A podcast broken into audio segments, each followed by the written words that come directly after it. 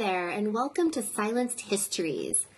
For February, we are recognizing Black History Month with a daily story or nugget of information that you may or may not have learned about in school. This month, we have Jen the librarian with us to share her research and perspective. Here is Jen. Day 5 George Washington Carver. You know the name, right? Yeah, Yeah. I've heard of him. Chances are, when you read that, you immediately thought, hey, that's the guy who invented peanut butter. Well, no. I mean, yes, but no. Oh, Let me back up. George Washington Carver was born a poor black child. All right, that's the last time I'm going to do that. he was born a slave in Missouri. Right off the bat, things were kind of fucked up for poor George. When he was an infant, he, his mother, and his sister were kidnapped. Like, who the fuck kidnaps a baby? You know? George was the only one to be returned. After- wait, he was returned? Yes. Wow, Poor okay. guy. Yeah. After slavery ended, George was adopted by his master and his wife, which, if you ask me, is kind of weird, but I guess they were nice to him, so that's cool. George was taught to read and write by a family friend and soon was able to be enrolled in school. Due to the shitty laws at the time, George couldn't go to the school closest to him. You know, the white school. Right. So he traveled extra far to go to the black school. That school didn't really work out, but George ended up with his high school diploma some kind of way. For a while, he worked a plot of land growing legumes, sweet potatoes, and other southern crops. He tilled and plotted that shit by hand like a boss. Impressive. Very impressive. He went to college in Iowa after being rejected from a college in Kansas for being too black and studied art and piano.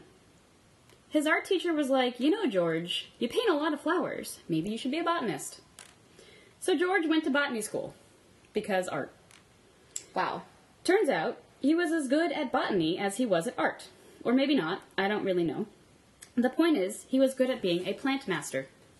So good, in fact, that his peers encouraged him to get his master's degree. And he did. And he became nationally recognized to his plant contributions and even became the first black professor at his alma mater. So, you know, go George. Yeah, go George.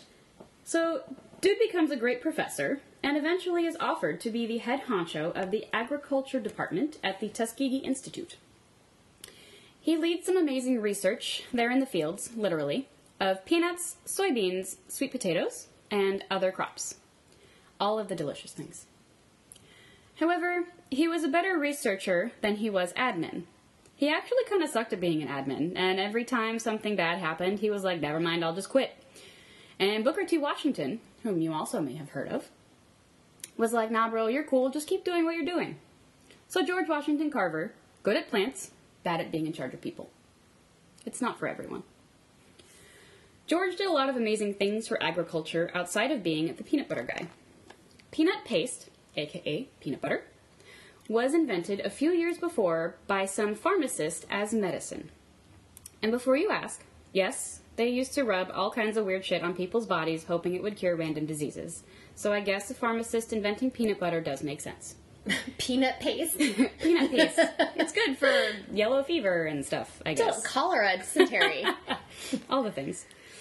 Anyways, after all that cotton that was planted and picked, the soil was almost completely devoid of nitrogen. So George introduced the idea of crop rotation, much like the natives used to do.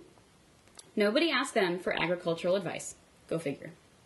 That's an entirely different month of stories. yeah. By planting peanuts and sweet potatoes, you could return nitrogen to the soil to grow better cotton, but also have delicious pies and sandwiches. In addition to that, he came up with like 100 different things to do with peanuts. That's nuts! Or legumes, I guess. He sent newsletters all over to teach people how to grow their own food and to encourage other black folks to experiment with alternative crops and sell their products to whites for money. Because capitalism. At the time of his death, Carver was famous in the US and the UK and had met with no less than three presidents and then toured the globe giving talks.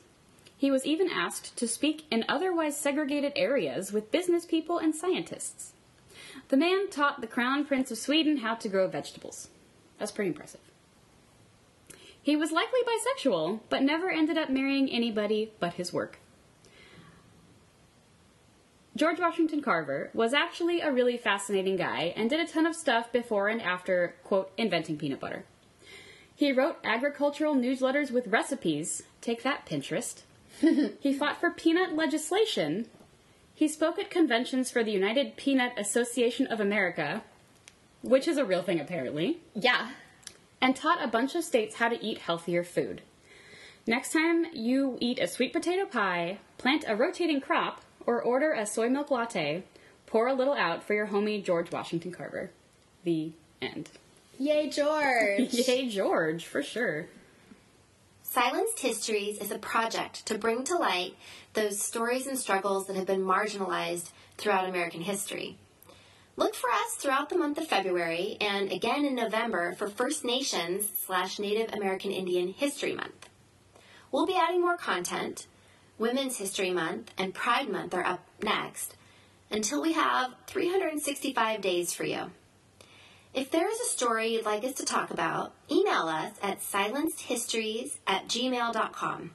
And in the meantime, remember, no effort in this world is ever lost or wasted. Onward, friends.